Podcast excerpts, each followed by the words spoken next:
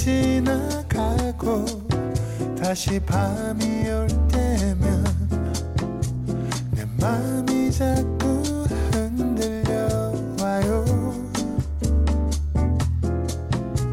어쩌면 우린 친구처럼 아니면 그 어떤 내 맘이 자꾸 그런가 봐요.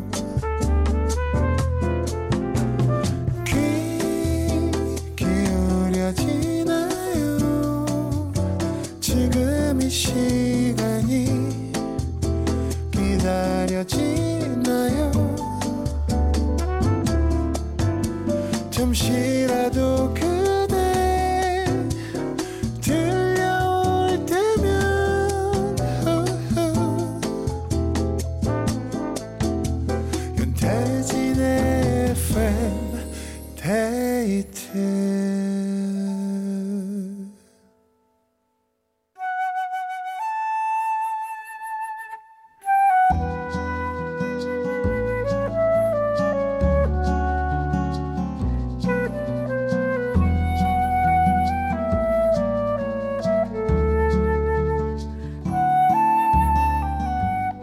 내가 아닌 당신을 위해 너에게 들려주고 싶은 이 노래.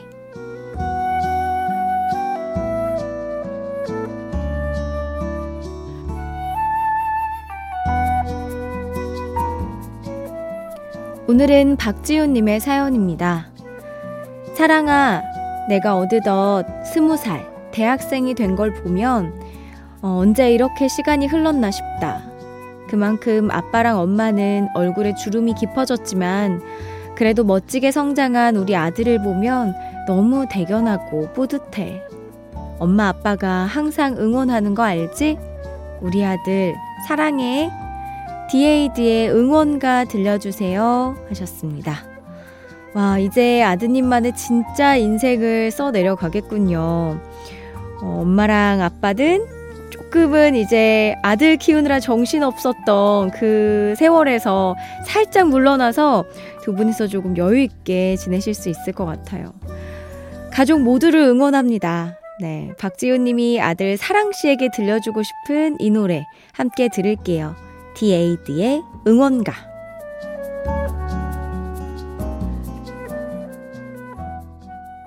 DAD의 응원가 들었습니다. 너에게 들려주고 싶은 이 노래, 단 한 사람을 위한 신청곡 많이 보내주시고요. 어떤 하루를 보내셨는지, 지금 뭐 하면서 라디오 듣고 계신지 사연도 편하게 보내주세요. 문자번호 샵 8000번, 짧은 건 50원, 긴 건 100원이 추가되고요. 스마트 라디오 미니는 무료입니다. 광고 듣고 올게요.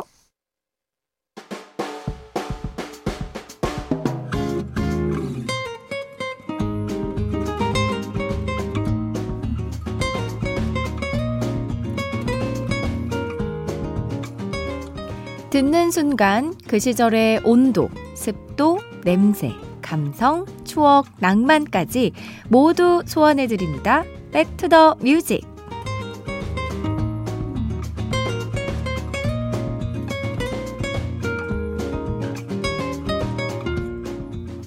매주 한 시기를 정해서 그때 그 시절의 가요들을 만나보는 시간인데요. 시간을 거슬러 우리가 오늘 돌아갈 곳은 지금으로부터 16년 전 2008년입니다.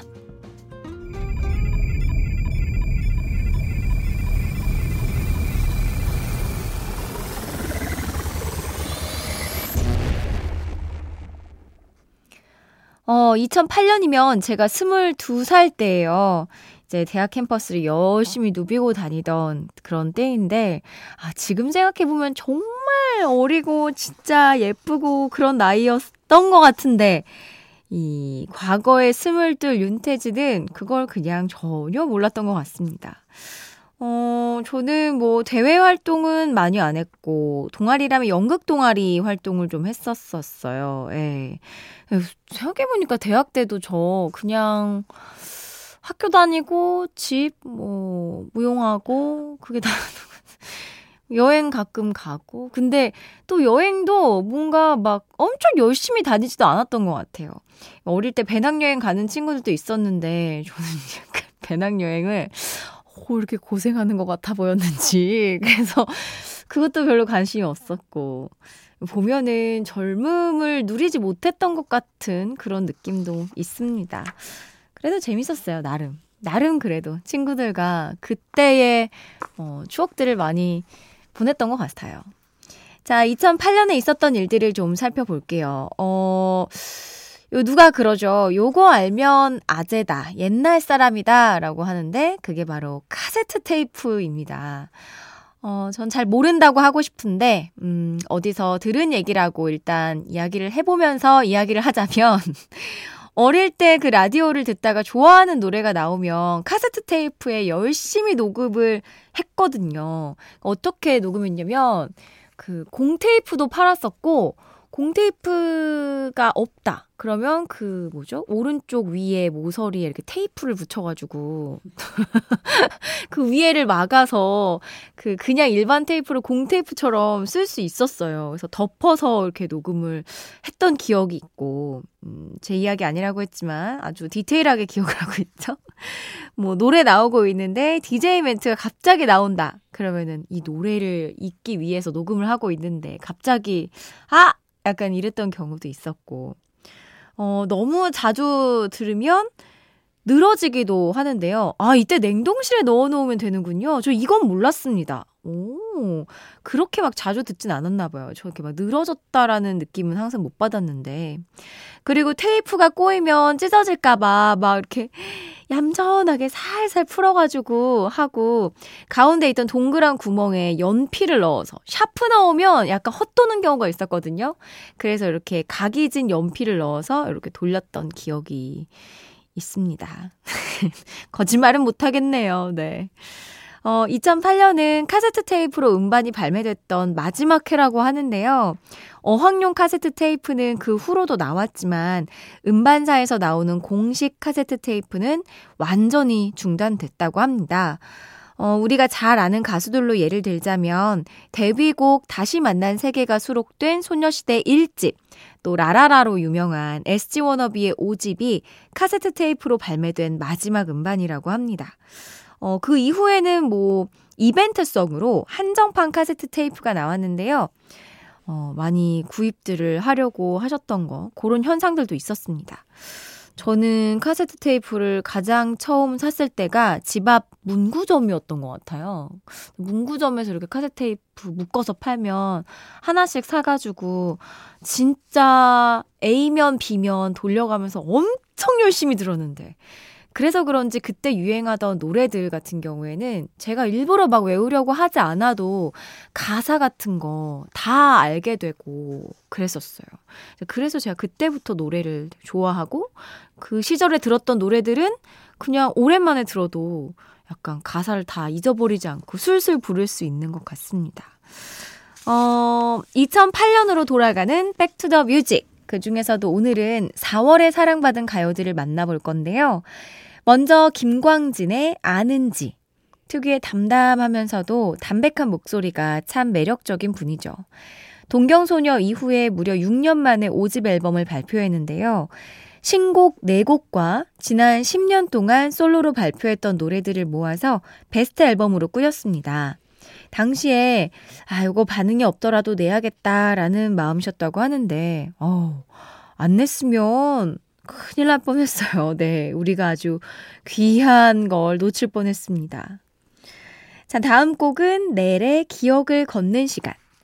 첫 소절 아직도 이거만 들어도 정말 감탄이 절로 나오는 곡이죠. 이별 후에도 헤어진 사람을 잊지 못하고 그에 대한 그리움과 기억을 안고 살아간다는 애절한 가사를 담은 노래인데요. 넬은 이 곡으로 데뷔 7년 만에 지상파 첫 1위를 달성했습니다. 세 번째 곡은 거미의 미안해요. 거미의 4집 타이틀곡으로 기존에 들려줬던 노래들과는 다른 일렉트로닉한 댄스곡을 선보여서 아주 파격적인 변신을 시도했는데요. 결과는 아주 대성공이었습니다. 2집 이후 오랜만에 음악방송 1위를 차지했고요. 태국 MTV 차트에서도 1위에 오르면서 글로벌한 사랑을 받았습니다. 자, 그럼 2008년 4월의 인기곡 3곡 들을게요. 김광진의 아는지, 넬의 기억을 걷는 시간, 거미의 미안해요.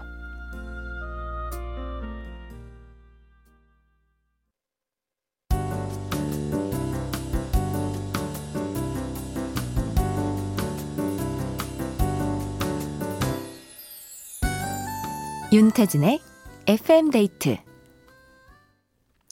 FM데이트, 저는 윤태진이고요. 백투더뮤직으로 함께하고 있습니다.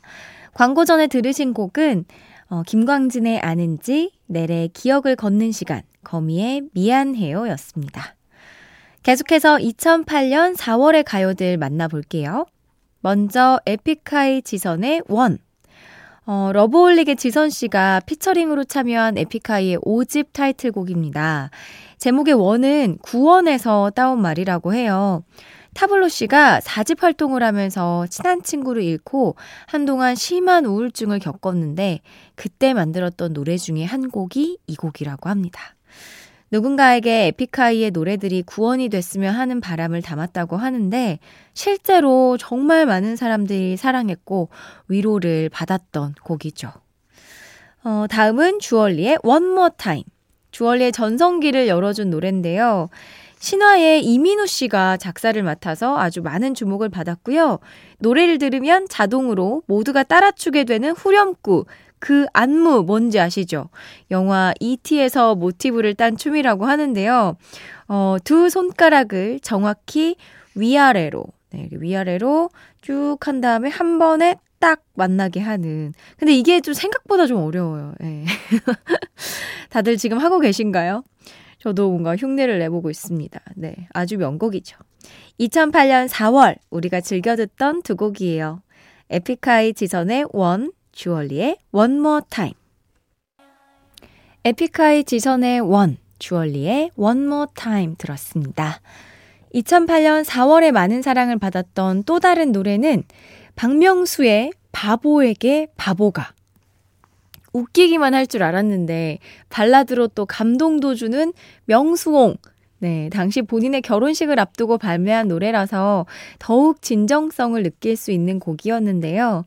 시인 원태연 님이 작사를 맡아서 더욱 화제가 됐습니다. 당시 박명수 씨의 소속사 대표님과 원태연 시인이 같이 사우나를 하다가 결혼 스토리를 듣고 반신욕이 채 끝나기도 전에 가사를 완성시켰다고 하네요.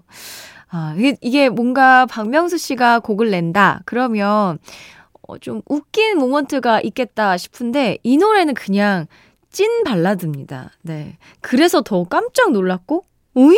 너무 진지해서 언젠간 뭔가 웃기는 요소가 중간중간 나오나? 이러면서 막 그렇게 들었던, 처음 들을 때 그렇게 들었던 기억이 나네요. 이어서 다음 곡은 김동률 알렉스의 아이처럼. 4년 만에 발표한 김동률 씨의 정규 5집 수록곡인데요. 타이틀곡인 다시 시작해보자 만큼이나 어쩌면 그보다 조금 더 많은 인기를 끈 곡이에요. 피처링을 맡았던 알렉스 씨가 우리 결혼했어에 출연하면서 당시 파트너였던 배우 신혜 씨에게 이 노래를 불러줘서 아주 큰 화제를 모았던 덕분인데요. 방송이 나간 후에 아이처럼의 온라인 음원 판매가 평소보다 13배나 증가했다고 합니다. 이거 어마어마한 건데. 이 노래도 진짜 좋은 노래죠. 2008년 4월로 떠나본 백투더뮤직. 오늘 어떠셨나요? 마지막 두 곡 이어서 전해드릴게요. 박명수의 바보에게 바보가, 김동률 알렉스의 아이처럼.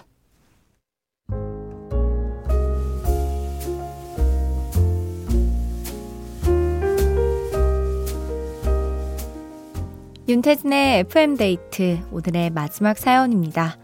최경희님, 14년을 함께한 반려견 단추가 무지개 다리를 건넜어요. 산책을 무척이나 좋아했던 우리 단추, 사람들에게 받는 관심을 무척이나 좋아하던 아이. 작년 여름에 폐렴이 오면서 몸 상태가 안 좋아지더니 결국 하늘의 별이 되었네요. 아직은 실감도 안 나고 너무 보고 싶고 만지고 싶은데 이러면 우리 단추가 더 힘들어할 것 같아서요. 하늘에서 마음껏 뛰어놀며 행복하게 지내고 있을 거라고 생각하며 마음을 추슬러 보려고요. 단추야. 꼭 다시 만나자. 아, 참 저도 아나라는 반려견을 함께하고 있거든요. 이제 13년? 네, 정도 된 것 같아요. 뭔가 늘 아팠기 때문에 매년 마음의 준비라는 걸 하면서 지내는데도 이게 곁에 없을 수 있다는 상상을 하면 정말 너무 삶이 불가능해질 것 같다라는 생각이 듭니다. 그만큼 너무 많은 위로와 사랑을 주고 있고, 아, 어떡하죠? 네. 마주하고 싶지 않은데 결국 우리가 마주해야만 하는 거잖아요. 쉽지 않을 것 같아요. 아, 저는 어떻게 해야 될지 모르겠습니다. 그래도 단추랑 함께했던 좋은 순간들을 더 많이 추억하시면서 마음 잘 추스르시길 바랄게요. 오늘 준비한 끝곡은 박세별의 물망초입니다. 편안한 밤 되시고요. 지금까지 FM데이트, 저는 윤태진이었습니다.